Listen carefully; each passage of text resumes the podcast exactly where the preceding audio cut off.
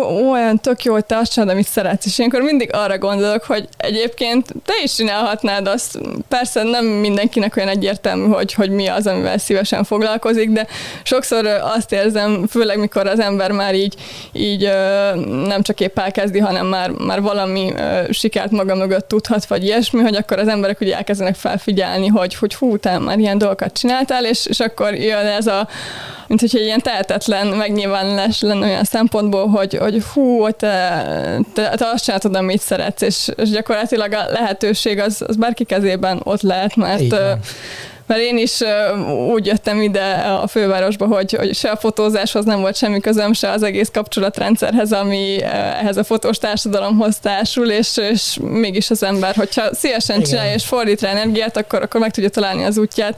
Én, én mindig ebbe hiszek, és szerintem csak az tud eljutni, aki hisz is benne, mert egyébként gyakorlatilag máshogy, máshogy nem nagyon működik. M-O-K-A Magyarok óriási kalandjai Amerikában. Ez hihetetlen.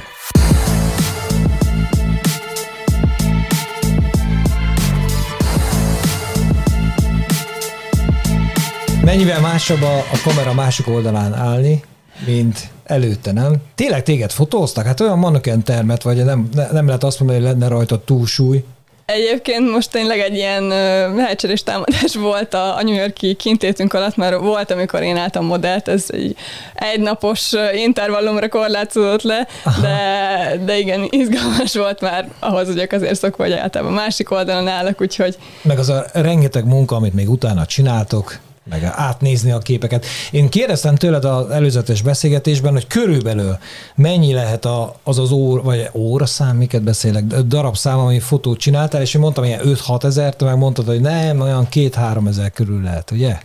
Hát nagyjából nem számoltam le, főleg úgy, hogy még nem értünk teljesen az út végére, de általában igyekszem nem a darabszámra menni, hanem jó, inkább, ha az ember valami uh-huh. jó pillanatot meglát, persze nyilván van, hogy lecsúszunk róla, vagy nem úgy sikerül, főleg, hogyha mondjuk street fotó van, amikor azért nem irányítjuk a szituációt, uh-huh. hanem mhm. próbáljuk lekövetni, de alapvetően igen. Mennyire, inkább... mennyire voltak nyitottak itt New Yorkban, hogy ti fotózátok, akár itt street fotózásról beszélünk, mint például Budapesten? Meg e, én, én úgy képzelem el, ha engem fotóznak, azért megkérdezem, hogy ti mit csináltok, vagy miért, nem? Igen, érdekes. Budapesten egyébként szerintem az emberek kicsit tartózkodnak ettől, és valahogy ez a, az otthoni mentalitás, ez szerintem így a fotósokra is ráragad, legalábbis magam nevében ezt el tudom mondani, hogy, hogy ott nem is mernék ennyire így ebbe a street fotós uh-huh. műfajba így, így beleugrani. Volt nyilván rá precedens, de azért itt nekem sokkal könnyebben megy, úgyhogy... Meg lehet, hogy egy kicsit bátrabb is vagy, nem? Itt. Tehát Egyébként úgy, van ebben egy, igen, egy olyan ugye? dolog, hogy ha az ember külföldön van, ott ugye nem nagyon ismerik, és akkor úgymond nincs az, hogy na, akkor visszakerül majd valahogy a, az ember ismeretség körébe, hogy hú, most akkor te nem tudom, le akartál fotózni, vagy hogy akkor az ember van egy ilyen kis tartózkodás, hogy otthon vagyok, engem lehet, hogy itt valaki ismer, vagy hogy, hogy van egy ilyen megszokott keretrendszer, és hogyha az ember utazik, akkor, akkor ezt jobban el lehet engedni.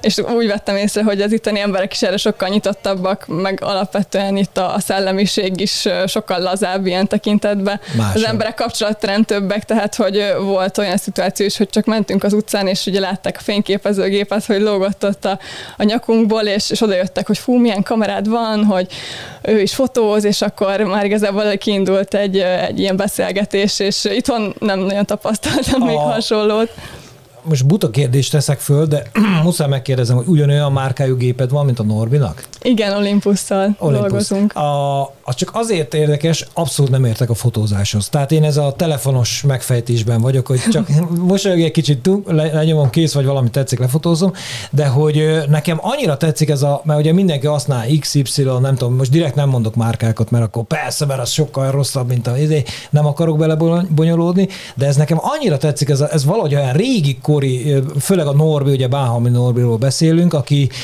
profi fotós, és, és hogy elővette ezt a szerkentyűjét, ezt a gépét, és így nézem, mondom, úgy mondom, Norbi, ne haragudj, de nekem olyan régi idők jönnek vissza valahogy, hogy olyan jó ránézni. Nem értek hozzá, Tehát nem, nem erről van abszolút, szó. Abszolút van ennek egy ilyen feelingje, és pont a mai nap során is odalépett hozzám egy szintén helyi fotós, aki kérdezte, hogy jó filmre fotózol, mert hogy az én gépemnek uh-huh. a dizájnja kicsit ilyen ezüstös, mint a régi gépeké, és, és a távolból így ez volt az első asszociáció. Nem, nézd meg, ott van az a gép, amit mondott neked. A, Hasonló egyébként, a, a, igen, igen, az enyémnek is a, a kinézete. Ja, és az még filmes. És még lehet kapni filmet, képzeld el. Sőt, pont a Norbi mondta a páromnak, hogy akarsz igazi trükköt csinálni, akkor otthon, tehát Európában megvásárolod a filmet, jön a határon át, átviszik a röntgensugarakon, ezért az a régi film még jobban roncsolódik, vagy nem, nem tudom, technikailag valamit mondott, és hogyha arra fotózol, akkor ez is, majd figyelnek, próbált ki, és próbálta rábeszélni, és akkor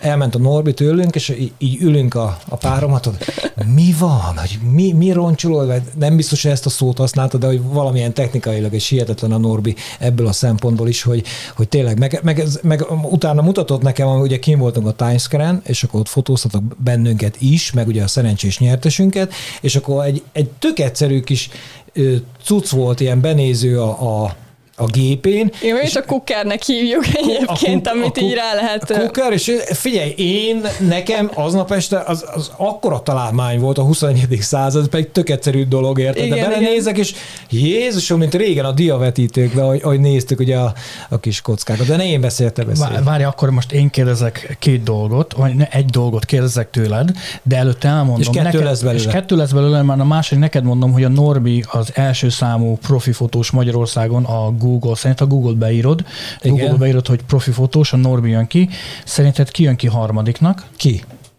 A Vikó? Vikó. Életem. Oha, akkor még nekem is tudtak meglepetést okozni. Na, látod?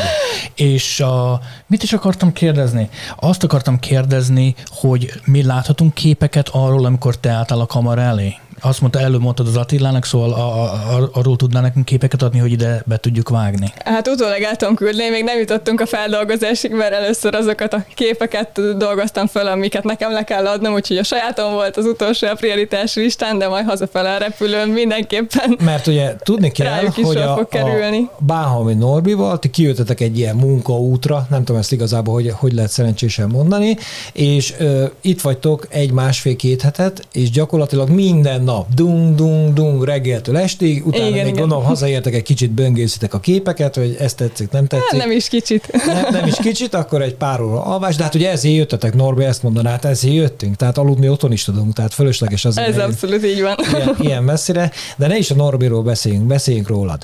Vikó Speyer, jó mondom? Abszolút. Ö, születtél Veszprém, Budapesten születtem, de Budapesten. alapvetően Veszprémi voltam így óvodáskoromig, és utána költöztünk át Balatonalmádiból, amikor az általános iskolát kezdtem, és hát azóta is ugye a családom még ott van, én pedig az egyetem kapcsán költöztem fel Budapestre. Van testvéred? Már. Van, igen, egy hugom, úgyhogy... Uh-huh.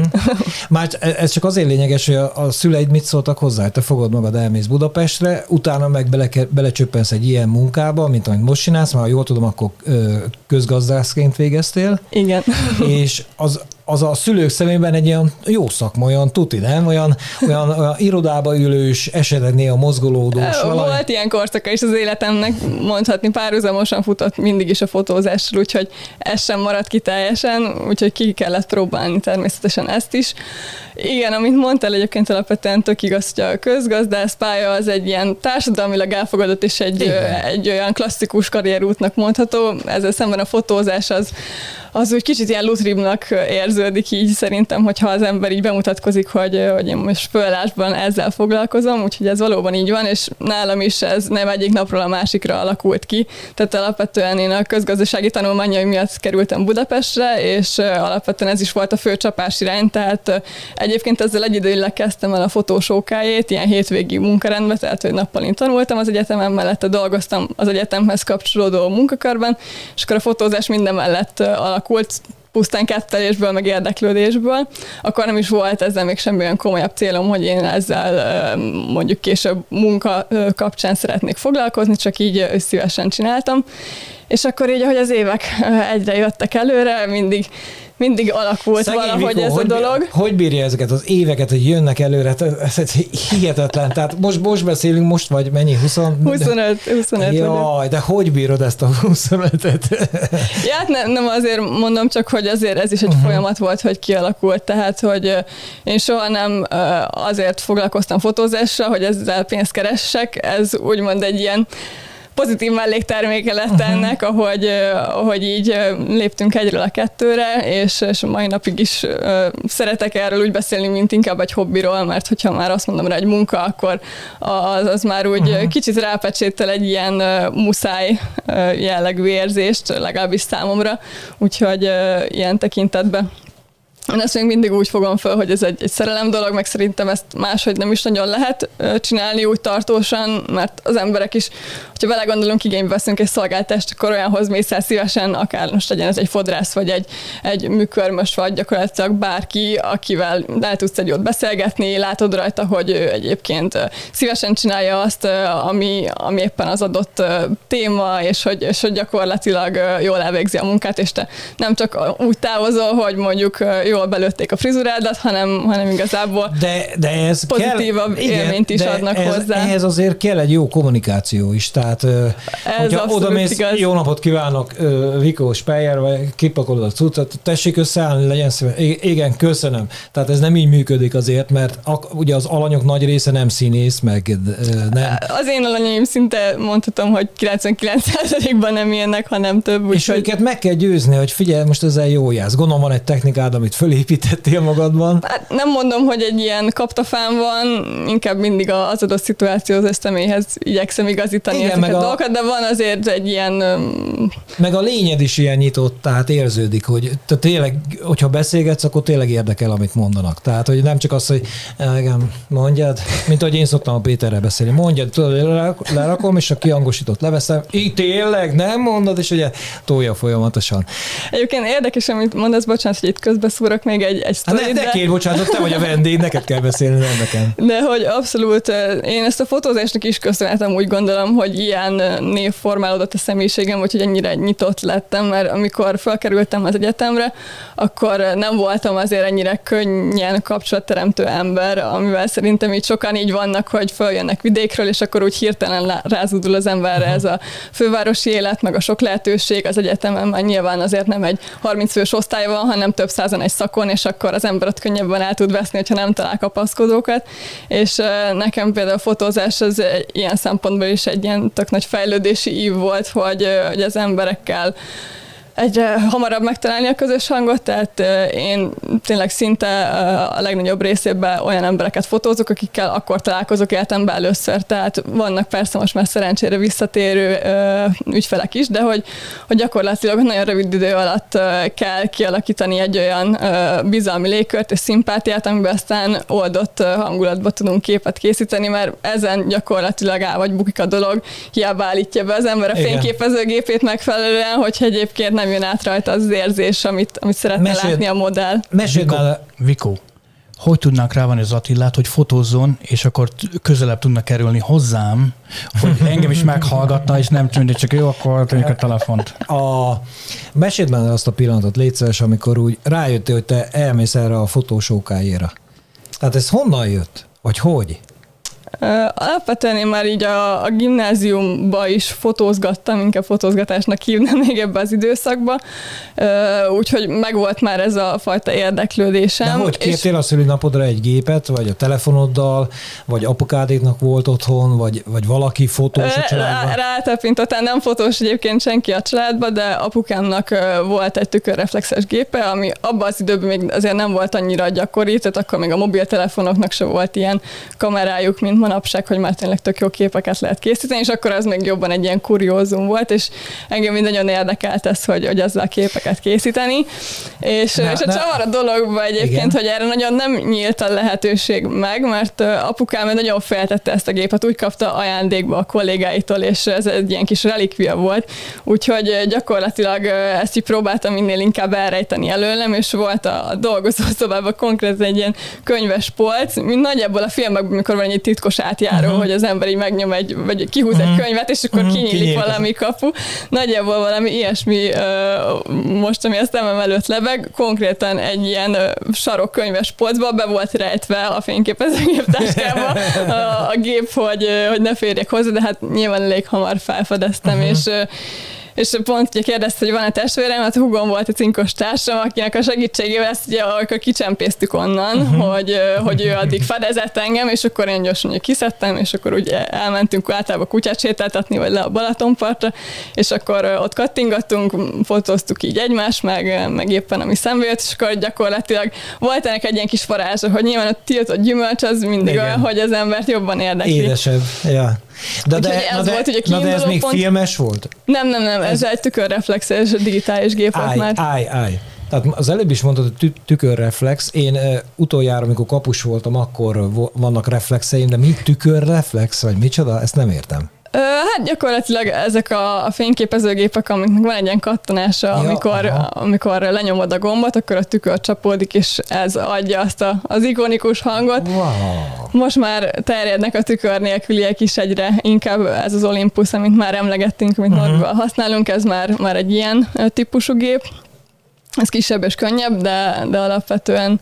Na, de amikor megcsináltatok a képeket egymásról, akkor ugye akkor ezek szerint a memóriakártyán rajta voltak azok a fotók, és amikor aput betette a gépébe, nem látta, hogy Hát erre most pontosan nem emlékszem, hogy ezt hogy játszottuk ki, de le, szerintem már nekem, hogy volt a saját memóriakártyám, őszintén nem ja, is, nem is tudom, de hogy nyilván nem tettük vissza ah, ugyanúgy, ahogy, yeah. ahogy uh, rajta voltak a képek, úgyhogy erre így nem nagyon derült fény, uh-huh. úgyhogy ezért mi is ügyesen próbáltunk De ezt nem árultad el azóta neki, hogy apa, mit csináltunk ilyeneket? Uh, hát valahogy ez, ezt is sikerült azóta is eltúsolni, vagy Na majd most annyira... nézi a, a, az adást a kedves apukád, akkor hogy hívják apukádat? Gábor. Gábor, ha nézi a, az adásunkat, akkor most kiderül, és amikor hazamész következővel térdére fektet, és tinni, nyomja majd a feneket. De gondolom nem. Lehet, hogy ő is azt mondja, hogy tudtam én, csak direkt húzott benneteket, nem? Hát lehet egyébként, hogyha nincs ez a szituáció, akkor, akkor nem is keltette volna föl annyira az érdeklődésemet az egész. Ezt nyilván most már sosem tudjuk meg, hogy mi lett volna, ha, de, de volt ennek valahogy egy ilyen különlegesség, és akkor igazából innen fejlődött ez tovább, hogy, hogy így szerettem próbálgatni ezt a gépet.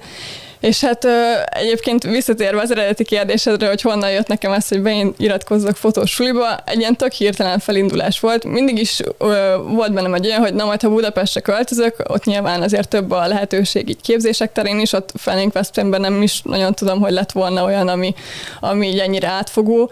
És, ö, és valahogy amikor már így augusztusban készülöttem, hogy megköltözök föl a kollégiumba, és hogy akkor indul a fél év, meg az egyetem, meg, meg úgymond egy ilyen kis új élet, akkor, akkor valahogy ez így eszembe jutott, és nem is volt annyira tudatos előtte, hogy, hogy fú, hát igen, ez a fotózás is még egy olyan dolog, ami, ami itt van a, a talomba, és akkor beütöttem a Google-be, hogy nem tudom, fotós képzés, hogy ok valami hasonló, és akkor szerintem kávé az első találat, amit kidobott arra, én így rámentem, megnéztem a, a fotósulit, és akkor, akkor gyakorlatilag be is iratkoztam, mivel teljesen laikus voltam, még akkor nem voltak így szakmai szempontjaim, vagy ismerettségem se volt igazából egyáltalán a fővárosban a fotósok körébe, hogy akitől mondjuk megkérdezhettem volna, hogy hova érdemes menni, hanem így teljesen ilyen szinten a Google-re hagyatkozva született meg ez a döntés, úgyhogy... És jól döntöttél ezek szerint? Jól, abszolút. Na de kellett hozzá gép? Vagy adtak ott gépet, mindent? Ö, hát most nem is tudom, hogy volt-e kritérium, egy belépő szintű gépem volt, tehát hogy azzal csináltam végig ezt egész képzést.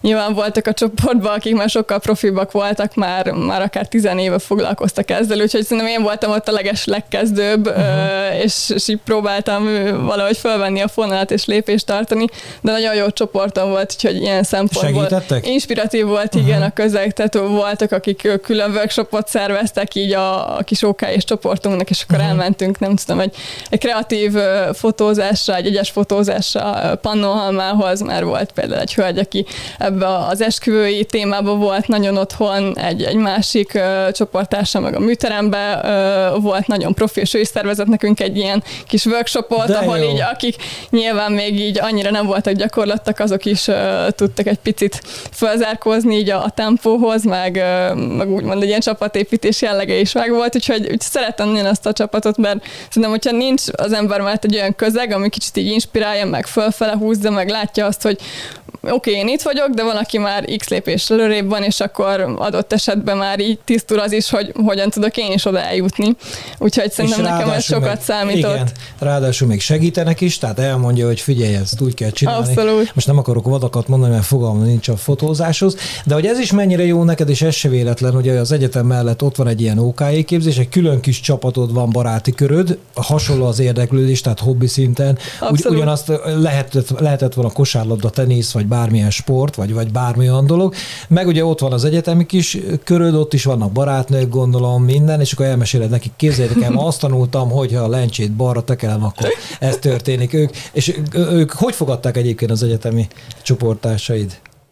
Gyakorlatilag azt mondhatom, hogy mindig szerencsés voltam, hogy ilyen támogató visszajelzéseket kaptam, vagy persze nem nagyon traktáltam őket az ilyen szakmai részletekkel, vagy tudtam, hogy aki mondjuk ebben nincs benne, azt nem mhm. érdekli feltétlen olyan részletességgel, hogy én most elkezdjem elmesélni, hogy azon a hétvégén éppen most mit tanultunk, de nyilván akinek volt erre nyitottsága, azzal is szívesen beszéltem erről. Megmondták, Úgyhogy... hogy Vikó gyerek, kattints már le bennünket, Rózsikával nagyon Hát egy idő után, mikor már igen, azért egyre, egyre inkább belejöttem, akkor már, már volt ilyen, ilyen jellegű vonzata is a dolognak. Vagy, vagy éppen a közgáz klubból megérkeztek hajnalva, Vikó, fotóz le bennünket, megadunk, amit csak kérsz, és akkor már is volt bevételed. Nem? Imádtam a közgáz klubot egyébként még a régit. Ott lent a pincébe le kellett menni, az fú, nagyon sokat voltam, de ez az én problémám. Na, és akkor utána elvézed az egyetemet, Elvégeztem igen az alapképzést, ez a nemzetközi gazdálkodás volt egyébként így logisztika szakirányjal, úgyhogy gyakorlatilag ez volt így a fő csapás irányom, miért így tanultam a gimnázium alatt, hogy ide kerülhessek.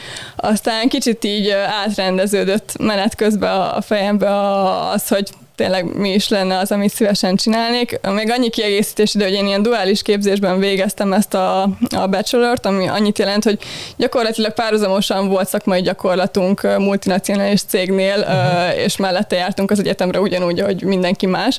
Úgyhogy kicsit ilyen Hát, hogy mondjam, két lovat ültünk meg egy fenékkel, hogy lehet így, így fogalmazni, és ennek köszönhetően volt már betekintésem ebbe az irodai munkás uh-huh. légkörbe, meg, meg tényleg a nagy cégek működésébe, és, és így volt egy kis összehasonlítási alapom, hogy ezzel a végzettséggel mondjuk egy ilyesmi karrierpálya állhat előttem adott esetben, és, és a gondolat, ez kicsit így motoszkált bennem, hogy hogy nyilván ezért egy, egy multinacionális cégnél az ember az így csepp a tengerről, főleg, hogy egy gyakornokról beszélünk, mint ami ugye nyilván én voltam ebbe az időben, és és mellettem meg ott volt a fotózás egy tök nagy kontraszttal, ahol meg gyakorlatilag az ember megcsinált egy-egy sorozatot, és ott volt a, a kezébe egy, egy végtermék, vagy egy kicsit, hát jó, digitálisan, de hogy úgymond valami kézzelfogható, hogy én most akkor így ezt, ezt így létrehoztam.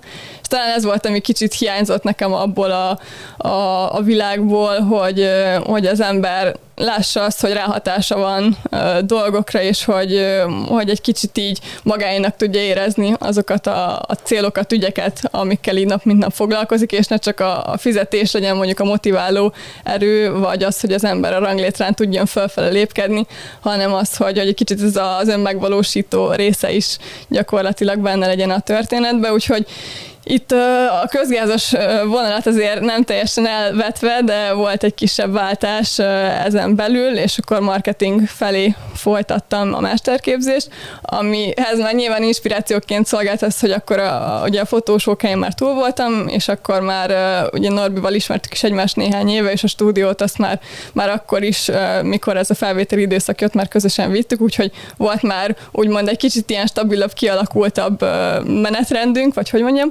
és, és láttam ugye azt is, hogy az egy tök jó dolog, ha az ember megtanul szép képeket készíteni, de önmagában akkor még az ügyfelek nem fognak bekopogtatni az ajtón, és hozzá őket, kell tenni. meg a, kell találni valahogy. Hozzá kell tenni a marketing uh-huh, oldalt is, amit ugye Norbi, hát már volt nátok, ismeritek, aztán igazán profin csinálja, úgyhogy ő azért mindig adott egy kis inspirációt, meg ugye hát én is rengeteget tanultam tőle, láttam, hogy ő is mennyit foglalkozik a weboldalával, a közös közösségi média felületekkel, hogy minden tudatosan legyen fölépítve, hogy, hogy gyakorlatilag semmit sem véletlenül csinál, még akkor se, hogy, hogy sokszor a megérzéseire hagyatkozik, de hogy, hogy van mögötte egy koncepció stratégia. Ne árulj el.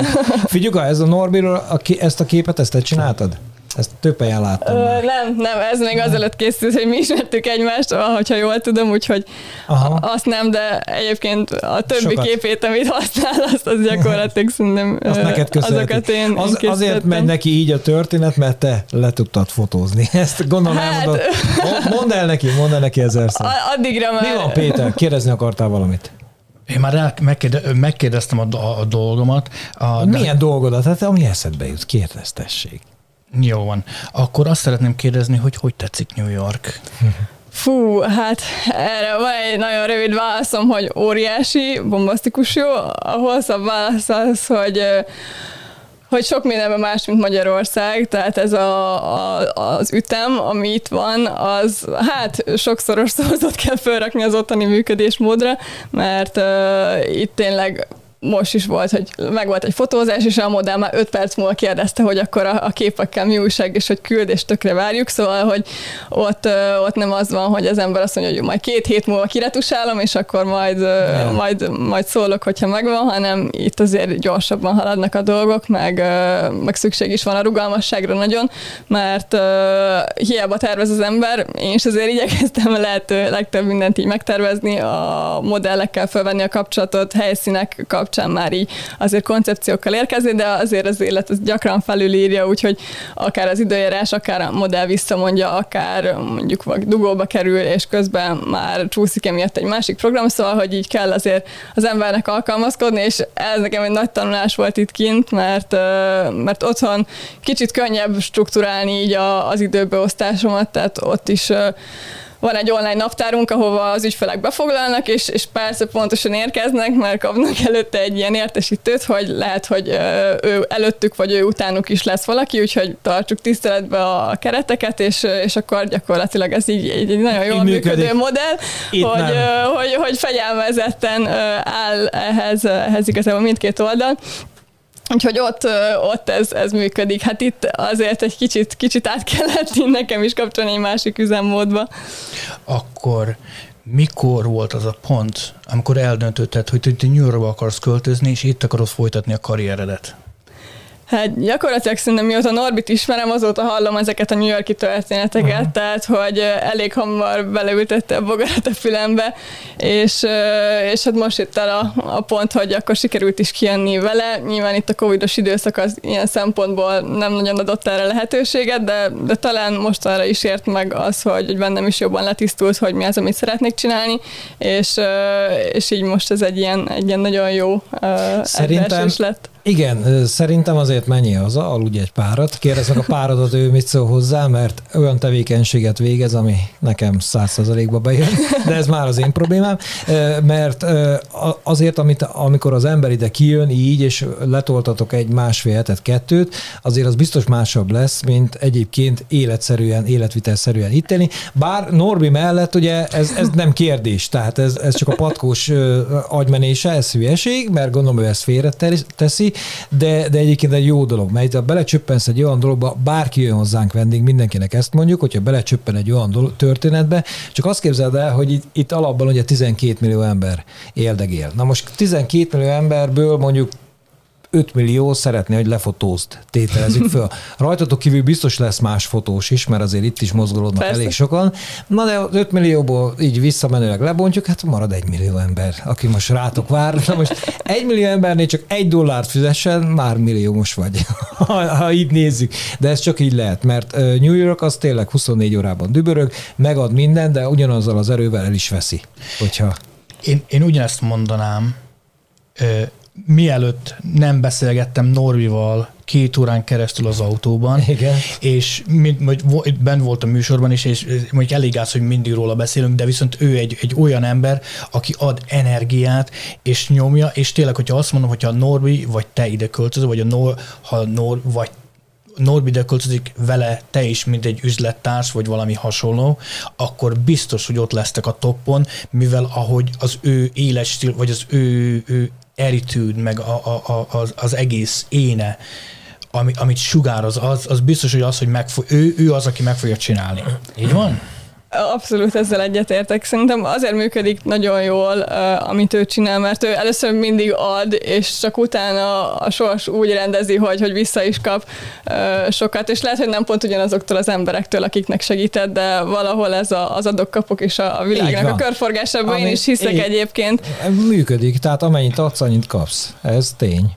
Én a Petinek nem adok semmit, és hát nem is kapok tőle semmit. Na, na ez, ez várj, pont fordítva, én az Attilának adok, adok, adok. Tőle nem kapok, de, de mástól vissza fogom semmit. kapni. Hát, Viko, az, az, azért nagyon jó, hogy ezt így látod, és most így, mert fiatal vagy, tehát hogy, hogy van benned is lendület, meg energia, mert ugye említetted, hogy öt évet csináljátok, vagy akárhány éve közösen a Norbival, vagy az irodát, és működik, talpon tudtatok maradni, az se piskóta azért, tegyük hozzá. Tehát Igen, egyébként ez a Covid, ez, ez, ez érdekes volt, mert pont amit említettem, hogy amikor lezárult nekem az alapképzés, ez kereszt fél éven volt, úgyhogy ilyen januárban volt ennek vége, és amikor eldöntöttem, hogy én szeretnék tovább tanulni még a mesterképzésen, akkor gyakorlatilag úgy voltam, hogy akkor amíg lendületben vagyok, ezt, ezt tegyük meg, és akkor rögtön így kezdtem februártól. És ez volt ugye 2020 eleje, és akkor volt ez a pont, amikor én ezt a multis karrierpályámat egy kicsit parkolópályára tettem, hogy ha lehet így tehát nem folytattam, és úgy voltam vele, hogy két év a mesterképzés, adok magamnak ennyi próbaidőt, hogy akkor a tanulás és mellette a fotózás, és akkor meglátjuk, hogy ez működik-e, még hogyha esetleg nem úgy alakul, akkor se, sincs semmi uh, tragédia, mert, mert végül is utána is tudom folytatni az eredeti karrierpályámat. És hát pont egyébként utána egy másfél hónap múlva ütött be a Covid, amikor én így kitaláltam, hogy na, akkor én megváltam a világot, és akkor jöhet tényleg ez a, az önmegvalósítós projekt, úgyhogy az ott azért kicsit hideg zuhanyként ért, és hát nem mondom, hogy nem voltak ott hullámvölgyeim, akár csak ilyen alkotói válság szempontjából, akár csak így ilyen kicsit, hogy akkor most hogyan tovább, és hogy ez biztos jó ötlet volt -e így, de nem sokáig gondolkoztam egyébként, inkább csak a, a visszatérés volt nehezebb, amikor ugye lejártak ezek a karanténos hónapok, és akkor újra az emberek kezdtek így kiszabadulni, azért mindenkin ott hagyta a nyomát ez a, a bezártság, és főleg az, hogy akkor a gondolataival az ember egyedül maradt, vagy ha nem is egyedül, de azért úgy sokat tudott agyalni, és hát ilyenkor jönnek föl ugye az embernek azok a dolgok, amit ugye a, a pörgéssel el tud nyomni és amikor így visszatértünk kicsit ott a nyári időszakba, akkor azért így a modelljémen is éreztem, hogy fú, azért ez mindenkinek egy kemény időszak volt, meg ott azért mondtak sztorikat, amik, amik engem is így megérintettek, és, és ott egy kicsit nem találtam egyébként a helyem, tehát hogy hogy így éreztem azt, hogy itt van, itt van az időm, itt van, amit szerettem volna, és hogy, hogy mégsem működik valamiért, és inkább az volt a baj, hogy nem tudtam megfogalmazni, hogy, hogy mi más, és hogy mit tehetnék azért, hogy ezen átlendüljek, úgyhogy Úgyhogy ez ott egy picit, hát nem is azt mondom, hogy megrekesztette a lendületemet, de, de ott az volt Kicsit egy, belassít. Egy picit, valamennyi. igen. Azt meséld már azt a sztorit, légy szíves, mert ugye most így hallanak téged, és akkor a Báhomi Norbi beütöd a Google-be, profi fotós, földobja első helyen, blava. Azt meséld el, légy szíves, hogy amikor a Norbi azt mondta, hogy oké, okay, dolgozunk együtt, legyél a, akár kvázi így a munkatársam, minden, de akkor csináld meg a, a kiállítást. Az a sztori nekem nagyon tetszik. és akkor te ott vagy, kérlek szépen szépen Vikóként, Speyer Vikó, hogy de hát kiállítás, tehát miből, hogyan, mesél tovább, mert te tudod. Igen, ez a történet ez, ez úgy alakult, hogy mikor én elvégeztem az OK-t, néhány hónapra rá találkoztunk mi Norbival először, és, és hát elég hamar ugye kiderült ez a közös érdeklődés fotózás kapcsán, és, és hát engem nagyon inspirált a munkásság, és meg is fogalmazódott egyébként bennem így a, a suli lezártával, hogy tök jó, most már van egy papírom erről, de hogy gyakorlatilag én azt a nulláról kezdtem egy évvel azelőtt, és hogy még az a sok tapasztalat az még hiányzott mellőle, és hogy vége úgy úgymond annak az időszaknak, amikor van ennek egy keretrendszer ennek a tanulási folyamatnak, és, és éreztem, hogy szükségem van úgymond egy mentorra, vagy egy olyan személyre, akitől akár csak, hogyha én nézem, hogy ő hogy dolgozhat, már az is, az is sokat uh-huh. tud nekem segíteni. Viszont Igazából, a táskáját, uh, cseréled az objektívet. Hogy, találko- hogy találkoztál a Norbival? Uh, Norbinak uh, akkor volt a, a Nővilága uh, könyvprojektje, ami igazából egy nyomtatott formájú könyv volt, de ő úgy gondolta, hogy ezt egy bloggal is szeretnék kibővíteni amiben igazából még sok színűben meg tudja mutatni így a nőknek a történetét, és ez volt igazából az a pont, ahol mi találkoztunk, mert be lehetett küldeni, bár, volt egy felhívás, hogy bárki beküldhet egy olyan történetet, ami valamilyen szempontból sorsfordító volt számára, és én is írtam egy ilyet, és, és gyakorlatilag ennek kapcsán találkoztunk, mert úgy szólt ez az egész felhívás, hogy aki küld egy történetet, és van hozzá kedve, akkor készít róla Norbi egy, egy fotót, amit akkor oda lehet rakni nyilván a cikkhez ilyen borítóképként, uh-huh. és gyakorlatilag így, így találkoztunk. A történet az lényeges, amit írtál? Ö, Fontos? Hát gyakorlatilag nyilván fontos a személyes életemben, de mint így a fotós karrier, inkább ez ilyen, volt benne családi vonatkozás, párkapcsolat, tehát uh-huh. inkább ilyen kicsit a, a krízisek és annak tanulsága, uh-huh. vagy egy ilyen, egy ilyen csavarosabb történet, és és ez volt akkor éppen aktuális bennem, és, és gyakorlatilag erről írtam egy ilyen rövidebb sztorit, és akkor ehhez, ehhez készült a kép, és, és akkor Norbi egyébként nem is tudta, ugyebár, hogy én fotózással foglalkozok, amúgy részben benne volt a történetben, de hogy annyian küldtek sztorit, hogy nem tudta összepárosítani, mikor Aha. én mentem a fotózásra, hogy milyen történet tartszik hozzám. És akkor ez ott így nyilván a beszélgetés során így, így És mondta neki, Norbi, nagyon jó, hogy lefotózol, fotózlek, meg, meg köszönöm neki. Egyébként szeretnék a munkatársad lenni. Egyébként nem véletlenül írtam ezt a történetet, tehát valahogy, valahogy úgy alakult, hogy azon az ősszel, amikor, hát ez egy pár hónappal ezelőtt ősz volt, hogy, hogy én láttam egy, egy eseményt, ami a Facebookon jött, jött fel, akik ilyen előadásokat szoktak szervezni mindenféle témában, sok pszichológiai témával is, de, de gyakorlatilag egy széles repertoárral, és ott lett volna egy előadás, valami, nem is tudom, mi volt a címe, de, de valami így a Facebook profilképek és ennek a pszichológia, hogy, hogy valami ilyesmi rémlik, de mondom, már nem emlékszem pontosan, és és akkor ott ezt megnéztem, és Norbi volt az előadó ennél, de én akkor ugye még nem ismertem az ő munkásságát, akkor jött először így szembe velem az interneten, és, és akkor így belekesettem, hogy na ez most nekem pontok aktuális, tudtam, hogy vége a sulinak, kell egy következő lépés, és akkor én szerettem mindig eljárni ilyen, ilyen beszélgetésekre, vagy kicsit így inspirálódni. És, és én meg is váltottam oda egyet, és az előadás végül elmaradt, mert nem, nem tudom, valami volt a háttérben, valami technikai dolog, és, és akkor ez így annyi annyiba is maradt, annyi történt, hogy én Norbinak az oldalát bekövettem, mert ugye rákerestem, mikor ugye az előadók közt, vagy hát az előadóként őt ott láttam. És akkor eltett pár hónap, ugye az oldalán ugye néha láttam azért, amiket megosztott, és utána jött ez a felhívás ugye a Nővilága könyv kapcsán, ami pont ilyen karácsonytájt volt valahol, amikor mindenki azért kicsit pár napot otthon van, így kiszakad ebből a, a szokásos mókuskerékből, igen, és, és akkor pont így azt éreztem, hogy egyébként is évvége fele szokott nálam mindig lenni ez a, az időszak, amikor úgy kicsit leírom a gondolataim, és akkor így egy ilyen évértékelőt tartok, hogy fú, most akkor ez, egy, ez tényleg egy ilyen sarkalatos pont, és akkor gyakorlatilag szilveszteri buli helyett megírtam ezt a sztorit, mert úgy gondoltam, hogy, hogy ez egy kicsit fontosabb prioritásokat élvez, és akkor bennem volt már egy ilyen, hogy fú, egyébként tökre után néztem a munkásságának, igazából a fotókon túl az a mentalitás tetszett nagyon, ahogy az emberekhez áll, amit így nagyon mástól nem láttam, így így abban az időszakban, és gyakorlatilag még most is azt mondhatom, hogy, hogy szinte nem is ismerek olyat, aki, aki ilyen filozófiával csinálná így azt, amit csinál, és, és gyakorlatilag szerintem azon túl, hogy ez nyilván így a, az ő fotós múltjából is eredt ez a tisztelet, ami, amit én éreztem felé, az, az mind úgy megvolt az ő emberekhez való hozzáállásával kapcsolatban, úgyhogy ebből valahogy így, így tovább fűződött a szál, és gyakorlatilag az első találkozás után úgy váltunk el, azt hiszem Norbi azt mondta nekem, hogy ha majd tíz év múlva te is ott fogsz tartani, ahol én, akkor majd meglátod, hogy milyen az, amikor a mentorát kiválaszt téged.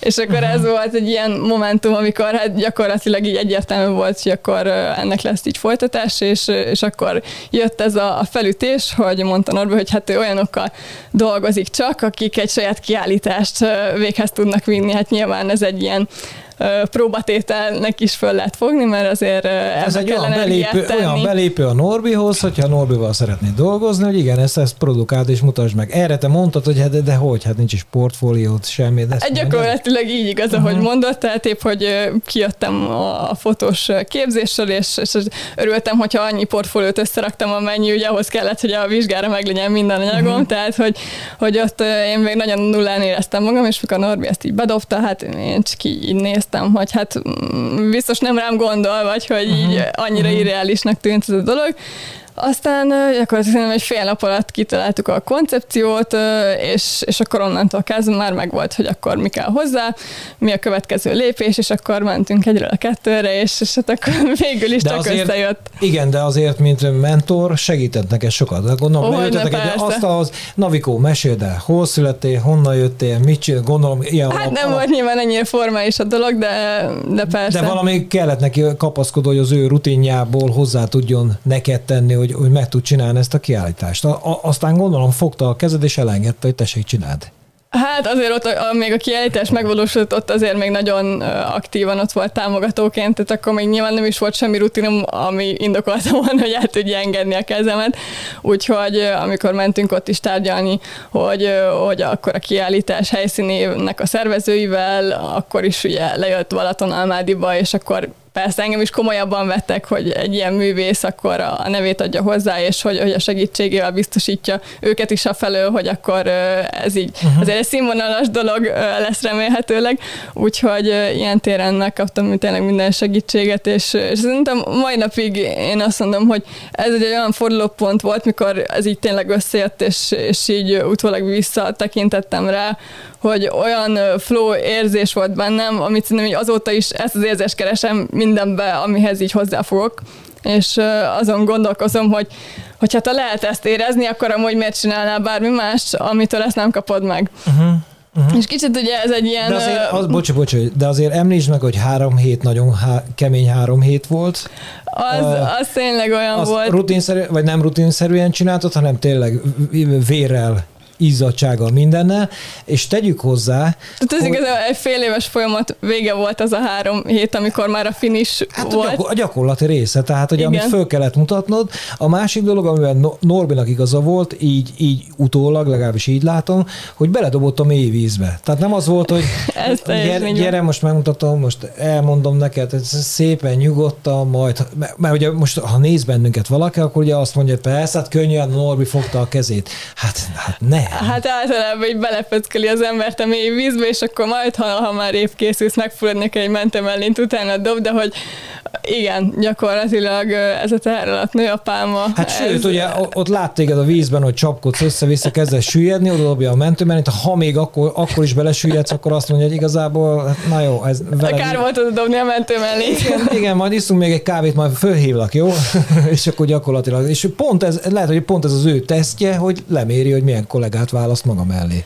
Hát a tesznek abszolút jó volt, mert azért ez egy, ez egy kemény menet volt. Az a három hét is nyilván, ami a finisht jelentette. Csak így a nézőkedvére elmondom, milyen beszéltünk, ugye, de nem tudják, hogy a Balaton Aládi Borfesztiválon valósult meg ez a kiállítás, és az ott jelenlevő borászatok közül kilencnek készültek különleges reklámfotók, amik az ő saját kiválasztott borukhoz egy egyedi koncepciót jelentett. Készítettünk velük interjút, hogy meséljenek ezekről a borokról, kicsit így személyisítsék meg, hogy nekem, mint művésznek legyen egy, egy jó kis input ahhoz, hogy, hogy ezt így vizuálisan hogy lehetne megfogni, és akkor gyakorlatilag ezt ott akkor kellett elkészíteni, amikor már tartott a borfesztivál, tehát az interjúk az első napokon készültek, utána akkor nekem gyorsan ki kellett találni, hogy ebből most mit hozok ki, utána le kellett fotózni, és utána még ugye a nyomdának ki kellett nyomtatni, leszállítani, és akkor utána még kirakni, hogy ezért látható is Igen. legyen. Szóval gyakorlatilag az ott tényleg egy ilyen, egy ilyen húzós menet volt, és hát ilyen pár órás alvásokkal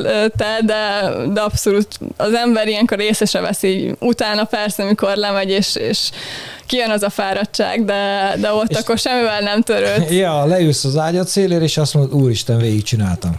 és az a legjobb, legjobb érzés, nem? Az a legjobb flow, nem? Am- amikor azt mondod, basszus gitár, megcsináltam. Nem? És hogy igaza volt a Norbinak, amikor belátta, belátod azt, hogy fú, tényleg sokkal, mint éveken keresztül húzni, mint a rétes tésztát. Nem, hanem oda bele a közepébe csináld. Igen, mert egyébként én se hittem, tehát nyilván, ha nincs a Norbi, aki azt mondja, hogy de már pedig ezt így csináljuk, akkor nekem ezt szerintem sok-sok év után nem jutott volna eszembe, hogy én egy ilyet létre tudok hozni, meg, meg ez, van, amikor bele van lökve az ember a vízbe, az, az valóban arra késztet, hogy, uh-huh. hogy na, akkor itt össze kell kapni magad, meg különben, különben tényleg vége.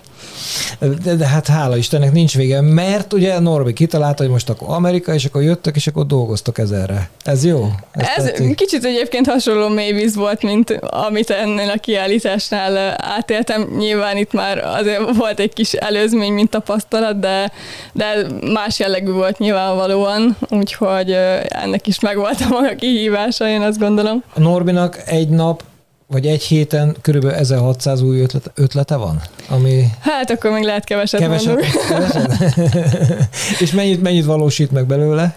Hát amennyi 24 órába belefér. Igen? Nagyon kemény. Nagyon kemény. Hát nyilván igyekszik olyan embereket gyűjteni maguk köré, akikkel minél nagyobb volumenű és minél több olyan jó dolog meg tud valósulni, amitől megálmod, mert, mert gyakorlatilag az egyszemélyes hadsereg az, annak van egy korlátja, hogy annyival uh-huh. mit tudsz elérni, de hogyha ott van mögötte a csapat, és, és akikkel tudod, hogy, hogy meg tudod csinálni, és hogy, hogyha rábízol valamit, és, és tudod, hogy nyugodtan fogsz aludni, mert akkor az úgy meg lesz csinálva, hogy annak lennie kell, akkor, akkor tud működni tényleg a, a Norbit, dolog. Norbit úgy kell, tehát nálatok nem, nem egy ilyen cég fölépítés, hogy van a Norbi, meg te, és úgy dolgoznak emberek, hanem ö, fix embereitek vannak, vagy bedolgoznak nektek, ilyen alvállalkozószerűk?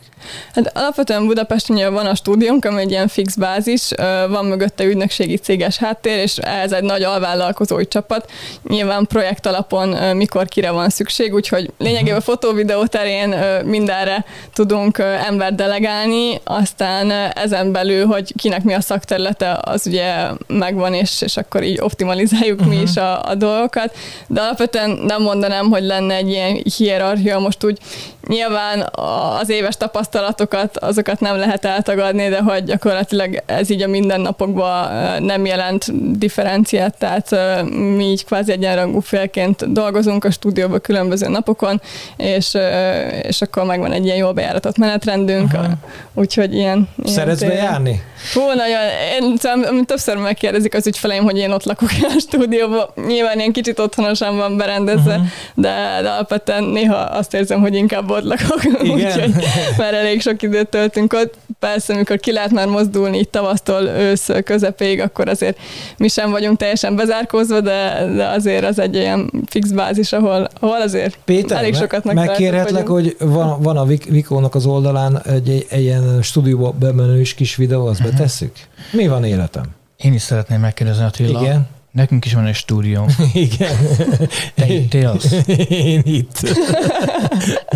a, igen, mert, a, mert ugye a, a, a Norbi, el tudom képzelni, 24 órában kattog, pörög, csinálja, ugye te is csinálod. A Norbinak van felesége, családja, gyereke, minden, neked is van párod, tehát ő rájuk mennyi idő marad? Másfél óra? Fél Hát igen, tehát hogy azért velem ilyen téren nem, nem lehet egyszerű.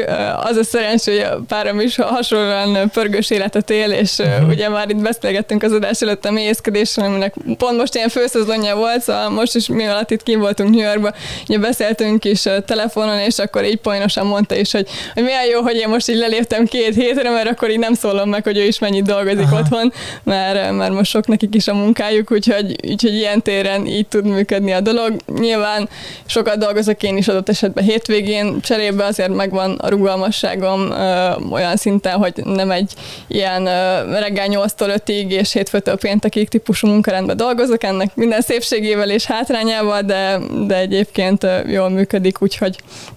Szoktál találkozni régi közgázos ö, csoportásaiddal, akik már multicégnél éppen majdnem ők a vezetők, és másfél három milliót keresnek, és kérdezik, Vikó, veled mi újság?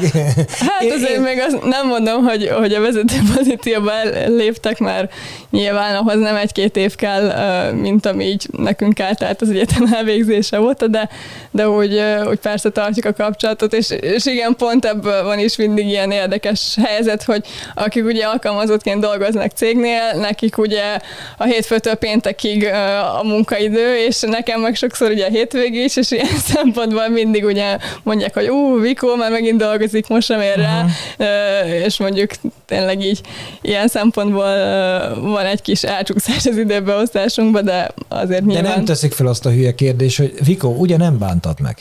Nem, nem, nem, azt nem ezt, szokták. Ezt, igen, mert ezt látsz, ez, ez sugárzott ki, hogy te most így, így nagyon megtaláltad önmagad. Tehát, hogy, hogy ez most nagyon megy. Abszolút. Meg egyébként így, így ők is szokták mondani, hogy hogy kicsit sokszor kapom, aki ugye alkalmazottként vagy multinál dolgozik, hogy ó, olyan tök jó, hogy te azt csinálod, amit szeretsz. És ilyenkor mindig arra gondolok, hogy egyébként te is csinálhatnád azt. Persze nem mindenkinek olyan egyértelmű, hogy, hogy mi az, amivel szívesen foglalkozik, de sokszor azt érzem, főleg mikor az ember már így, így nem csak épp elkezdi, hanem már, már valami sikert maga mögött tudhat, vagy ilyesmi, hogy akkor az emberek ugye elkezdenek felfigyelni, hogy, hogy hú, te már ilyen dolgokat csináltál, és, és akkor jön ez a, a, hát nem is irítségnek mondanám, mert nem ez a legjobb szó, de, de kicsit egy ilyen, mint hogy egy ilyen tehetetlen megnyilvánulás lenne olyan szempontból, hogy, hogy hú, hogy te, te, te azt csináltad, amit szeretsz, és, és gyakorlatilag a lehetőség az, az bárki kezében ott lehet, mert mert én is úgy jöttem ide a fővárosba, hogy, hogy se a fotózáshoz nem volt semmi közöm, se az egész kapcsolatrendszerhez, ami ehhez a fotós társadalomhoz társul, és, és mégis az ember, hogyha szívesen csinálja és fordít rá energiát, akkor, akkor meg tudja találni az útját. Én, én mindig ebbe hiszek, és szerintem csak az tud eljutni, aki hisz is benne, mert egyébként gyakorlatilag máshogy, máshogy nem nagyon működik. De, de valahol még, igen, van mindig még, egy ilyen érdekes Még mindig hiszel benne? Hiszel benne? Hát ha nem hinnék, akkor se itt New Yorkban nem lennék, valószínűleg se itt nálatok. Az, Úgy, az a jó egyébként, hogy a, a, fotózást, mint olyat, szerintem életed végig lehet csinálni. Volt az a nagy magyar, nagyon híres fotós, a Kopasz, aki sajnos meghalt, és nem, nem tudom a nevét, de, de hogy ő is, hát ameddig lehetett tik-tik-tik csattogott, és az összes világsztárt mindenkit lefotózott. Kocsek? Nem, az más. Na, hát figyelj! Majd megvan a film különben. Na, fú, és nézzük, a kérdés az, hogy a hangot, milyen, milyen hang van alatta, hogy nem fog letiltani minket a YouTube? Fú, zene? E, zene valamilyen zené aláfestés van, szerintem nem fog letiltani. Akkor, akkor lehúzunk. Nem, majd én majd itt, itt, itt intézzük. Szóval. Jó, nézzünk bele. Használom aktívan ezt a videót, úgyhogy szerintem még nincs letiltva. Oké, okay, szóval itt van a videó. Ez a stúdium.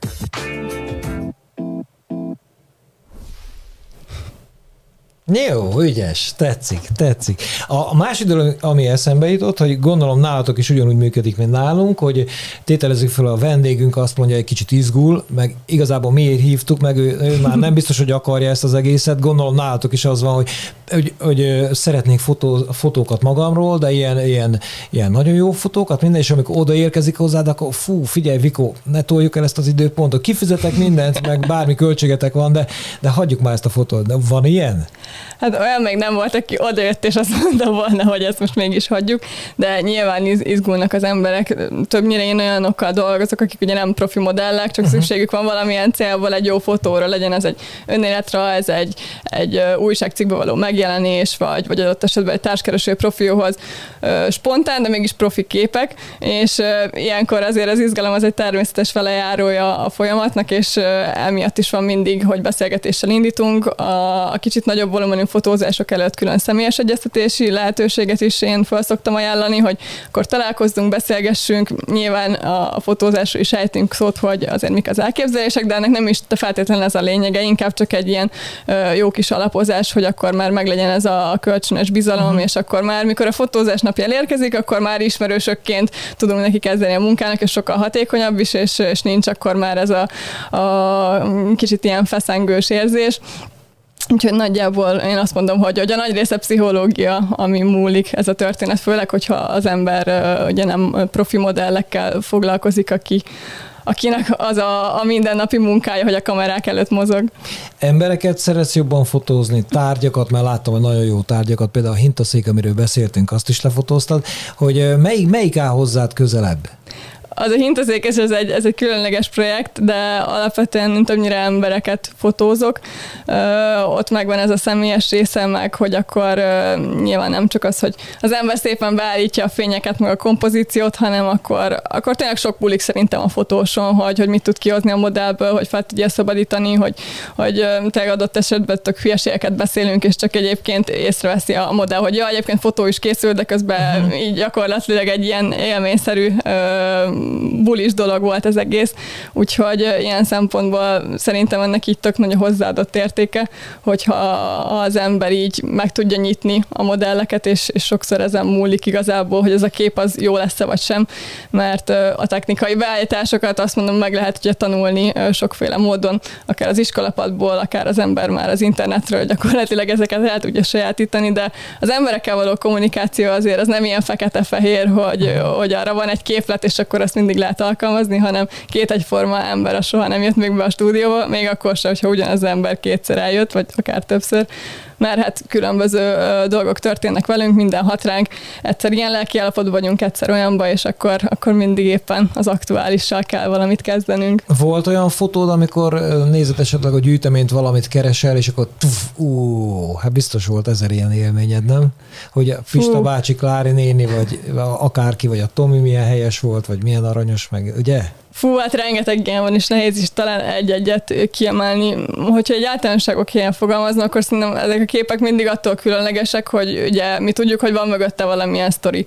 Tehát, hogyha beszélgetünk előtte, tudom, hogy milyen az élethelyzete annak az adott modellnek, akiről készítem a képet, és hogy neki az mennyit jelent, és hogy utána ír egy üzenetet, hogy tökre megváltozott tőle az élete, vagy egy tök jó visszajelzést kapott, hogy a munkahelyén lecseréltem mondjuk a, az Outlookba a profilképét, és hogy, hogy kapja a sor sorra a dicséreteket, vagy, vagy hogy pont most volt egyébként egy ilyen, hogy nem is tudom, talán egy másfél éve valahogy így fotóztam egy hölgyetárskereső profilra, szeretett volna néhány ilyen természetes jellegű fotót, és, és pont most mielőtt kijöttünk New Yorkba egyébként, akkor volt, hogy, hogy az esküvői páros fotózását is én csinálhattam, mert írt, nem tudom, egy hónapja körülbelül, hogy, hogy azzal a fotóval, amit készítettem róla, azzal találtak egymással most már férjével, úgyhogy, úgyhogy gyakorlatilag ilyen Ez... sztorik vannak, és, és az ember ilyenkor van tényleg úgy, hogy a munkája az mennyire hozzá tud adni a mások élet életéhez, és ez, amit mondjuk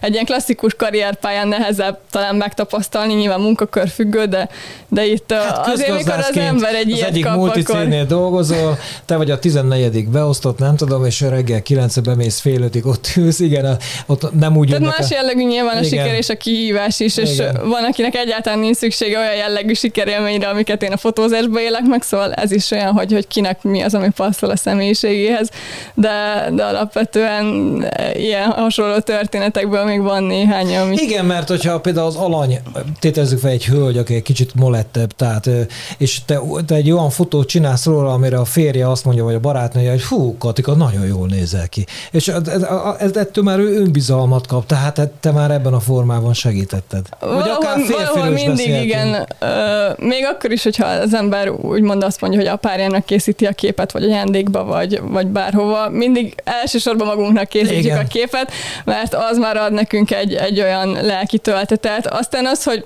kapunk mondjuk külső személyektől pozitív visszajelzést, az már csak ilyen habatortán kategória, én, uh-huh. én így szoktam erről vélekedni, de gyakorlatilag mindig, mindig elsősorban a készítés az belülről indul, hogy, hogy az ember szépleg lássa magát, és, és valahol nekem talán ez is a küldetésem ezzel az egész fotózással, hogy, hogy gyakorlatilag ha az emberek életét valamennyivel szebbé tudod tenni, és, és hozzá tudsz ahhoz tenni, hogy jobban elfogadják magukat, hogy ne agyaljanak már azon annyit, hogy, hogy mit gondol a szomszéd, meg hogy megfeleljenek mindenféle elvárásnak, ami nyilván azért jön a közösségi médiából is, a társadalmi ö, ilyen struktúrából is, meg, meg a szokásainkból is, akkor, ö, akkor már hozzájárulsz ahhoz, hogy ő felszabadultabb legyen, akkor az ő környezetére is rá fog ragadni, mert hogyha ő egyébként elkezd sokkal pozitívabban, meg lazábban gondolkodni, és, és nem az van, hogy, hogy mindig magát ostromolja azzal, hogy fú, még nem vagyok elég jó, és még, még ennyi mindent kéne tennem, akkor, akkor már ez egy, egy ilyen dominó effektusként azért én abba bízok, hogy előbb-utóbb tud azért olyan, olyan változást előidézni, amire mindannyian talán vagyunk, hogy egy olyan világba éljünk, ahol, ahol az emberek jobban fel tudják vállalni önmagukat, és, és gyakorlatilag önazonosak tudják, tudjanak lenni. Itt a beszélgetés vége felé, Péter. Jó, most nézel rám gyilkos szemét, de nem, nem. nem. A, a, a Facebook oldaladon a nyitó kép, ugye az egyiken te vagy a kicsibe, hát ott vagy a pároddal azért tegyük, említsük meg, hogy a párod, illetve te már említetted, ugye ezzel a méhés, méhészkedéssel Igen. foglalkozik minden, ami, ami nekem nagyon tetszik, de őnek is egy határozott jó kiállása van. Nincsenek problémáim, nőket szeretem, tehát nem, nem azért mondom, de egy, egy jó, magas, egy fiatal ember, akin látszódik, hogy életerős, minden, azért egy-két ilyen mélyes képet kattints már le néha. Én annyira kíváncsi lennék jó. a drágáimra. Te egy kicsit fiatal vagy ehhez, de a Csablacsosi című filmet láttad? Fú, filmekben nagyon rossz vagyok egyébként, mert minden idővel álltam fotózásra töltöm, és az utómunkával telnek az éjszakák, úgyhogy nem annyira vagyok érdekelt a Netflixbe és hasonlókba, de, de így a cím megvan most így a okay. történetben, nem tudom, mire hegyezzük ki a slusszpoint. Okay. Arra hegyezzük ki, hogy oké, okay, a film az 89-ben készült, szóval te még mínusz 10 éves voltál, vagy hogy így. A, a lényeg az az, hogy a, a pár összeveszik, és a valaki, az, az egyik pár mézet le, teleönti mézet, mézzel az egész konyha meg a konyhapadlót, meg a folyosót, és akkor bejön a rendőr, és akkor kérdés, hogy ki itt a, mi van magas, spontán vándorméhész? Yeah.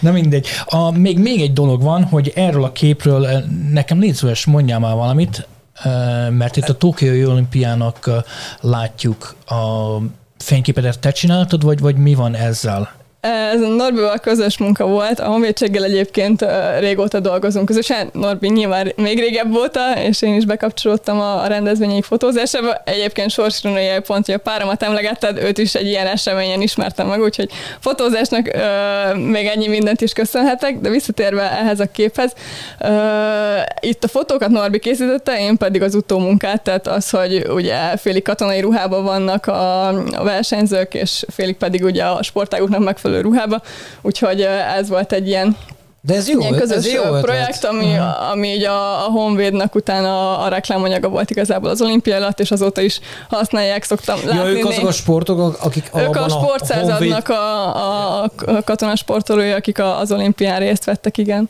Wow, ez dicséretes, na, nagyon ötletes, nagyon jó. Ez meg én vagyok, nem vettem részt az olimpián, és a Honvédnál sem voltam. Egyébként így nézlek téged, a Vikót kapcsolod már ne engem. De hogyha beszélsz, akkor ott van a Mikó De hogy ilyen, tényleg tök jó a, a, a kameraképet. Tehát így, így simán el tudnál képzelni akár egy, egy, egy énekesnőnek, egy, egy női bandában, egy zenésznek, egy műsorvezetőnek, nem Péter? Figyelj, akarsz... Hát az ének hangomtól egyébként mindenkit megkímélnék, tehát ez a karrierpálya, szerintem nem hát nagyon elnyit előttem, de, de playbackről még működheted. Figyelj, hogyha van kedved, itt lesz felvétel. Ja, tudsz énekelni úgy, hogy nem, nem a te hangod megy, csak ott leszel benne. Na, hiper, szuper. Spejle, Viko, köszönjük szépen, hogy eljöttél, üdvözöljük a párodat, üdvözlünk mindenkit, és szerintem még ezer millió kockát csattints le, jó? Itt New Yorkban is, és ha visszajöttek, akkor ugye Norbinak már mondtuk eleve, hogyha ha visszalátogat, de ezek szerint más a cél, most ezt ne lőjük le, hogyha jön, akkor őt is látjuk szívesen, de téged is. És tényleg teljes őszintén mondom neked, hogy tökre kíváncsiak vagyunk, hogy mi lesz belőled. És biztos lesz olyan, olyan fiatal ember, aki most lát, megnéz téged, és azt mondja, hogy pú, basszus, tényleg beírom, hogy, hogy Google-be, és akkor már tud lépni, hiszen ott voltál hogy egy nagyvárosban, ki ez nem, nem volt rokonod, vagy nem tudom, hogy volt-e, de, de hogy akkor megnézed a Google-be, akkor OK-ra elmegyek, és ez jó ötlet. Látod? Ez az, ez az, amit mondtam neked, hogy már egy dolog, ami megfoghat embereket. Az jó? Alapvetően, igen, bocsánat, csak még az az OK, ez ilyen megosztó dolog sokszor, hogy, hogy akkor tényleg ott szerzi az ember a tudást, vagy sem. Nyilván én is láttam, hogy, hogy azért sok gyakorlatot kell mellé tenni, annak ellenére, hogy az ember egy ilyet elvégez, de én az hangsúlyoznám ki, hogy a közösség része, ami miatt nekem tök sokat adott, mert lehet, hogy a YouTube-ról is megtanulhattam volna gyakorlatilag azt az anyagot, ami nekünk ott a tematikánk volt, de, de bekerültem egy olyan spirálba, Igen. ami engem gyakorlatilag odáig hozott, hogy, hogy most már főállásban ezzel foglalkozhatok, és, és ilyen szempontból én azt javaslom azoknak, azoknak, akik lehet, hogy ez most nem is fotózás, de bármi, ami mondjuk az ő hobbiuk, vagy szeretnének vele foglalkozni, hogy, hogy keressék meg azt a közösséget, ahol, ahol igazából találnak olyan inspiratív, támogató embereket, akik tudnak nekik segíteni, és lehet, hogy később meg ők fognak segíteni, mikor már egy-két lépéssel előrébb járnak. Ja. Úgyhogy gyakorlatilag ez, ez szerintem hogy mindenképp jó, jó tanács tud lenni a műsor végén általában mindig elfelejtjük, de meg kéne említeni, hogy hogyha ide el tudnád mondani a social media elérhetőséget, a website-ot, a Instagramot, meg a, a Facebookot, és utána még van Attila hozzád egy megjegyzésem, mert ez érdekes lesz, szóval el tudod mondani, hogy hol tudnak téged megtalálni? Abszolút. Instagramon, Facebookon is jelen vagyok, illetve weboldalam is van. Mindenhol a Vikós Payer a felhasználó név, illetve értelemszerűen www. és .com a vége, de, de gyakorlatilag ezen a néven megtalálnak mindenhol az érdeklődők. Attila hozzád pedig a, a, az, a, az a... Üdvözlöm Péter! Szervusz, kérlek. Én azt, azt vettem észre, hogy olyan, én, én, ez, ez nekem is a szívem csücske ez a műsor, ez a podcast, mert érdekes emberekkel találkozunk, és az egész így, így összehozza magát. Például most beszéltünk az olimpiáról, Aha. aminek volt vendégünk a Jolly, hogy majdnem az ő dala lett Igen. az olimpia himn, a tokai olimpia himnusza, és a múlt héten pedig volt egy vendégünk, Pap Judit, aki beszélt az indiánokról, és egészen pontosan az izzasztókunyhóról, ami most itt van. Igen. Szóval ez mindig olyan jól összejön. De és? szerintem take it home, vagy szépen magyarul, hogy nyugodtan elköszönhetünk, és akkor te tudod mondani, hogy iratkozzanak fel a csatornára, nyomják egy like-ot, egy dislike-ot. Igen, ugye Vikónak megvan most már ugye a menedzseri képzés szaka, és, és ezeket ő Kenny vágja, mert ugye beszélgettünk Vikóval a műsor előtt, hát ő is már olyan dolgokat mondott, de azt mondta, az még semmi ahhoz képest, amit a Norbi tud mondani, majd ne félj, ott kapaszkodik. Na most a párommal kint beszélgetni, nem tudom mióta, szerintem kimegyek, és a párom már negyedik üveg bort vissza, meg a Norbi meg csak mondja, de hát jó az energiái. Tökéletes. Vikós Pejjerre köszönjük szépen, hogy eljöttél. Iratkozzanak fel a csatornánkra, minél többen nézzék, osz, beszéljenek róla minél többet, nálatok is ugyanígy működik a történet, és komolyan mondom őszintén, hogy hogyha jössz, vagy jöttök, akkor föltétlenül itt a helyetek ismét. Én is nagyon szépen köszönöm a meghívást és a lehetőséget, és ha jövünk legközelebb, ami nagyon bízom, hogy hamarosan eljön, akkor hozok egy üvegmézet, most már tudom, hogy Ez azzal téged le lehet venni a lábadról. De, de, de, hogyha a mézes pálinkát hozol, az még tökéletesebb. bye bye mindenkinek, Köszönjük sziasztok, szépen. találkozunk jövő héten ismét itt a Mókával. Bye bye.